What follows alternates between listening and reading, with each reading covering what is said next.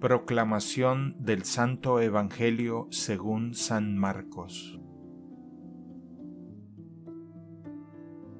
En aquel tiempo se acercaron a Jesús los fariseos y se pusieron a discutir con él, y para ponerlo a prueba le pedían una señal del cielo.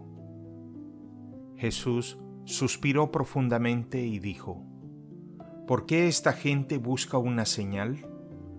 Les aseguro que a esta gente no se le dará ninguna señal.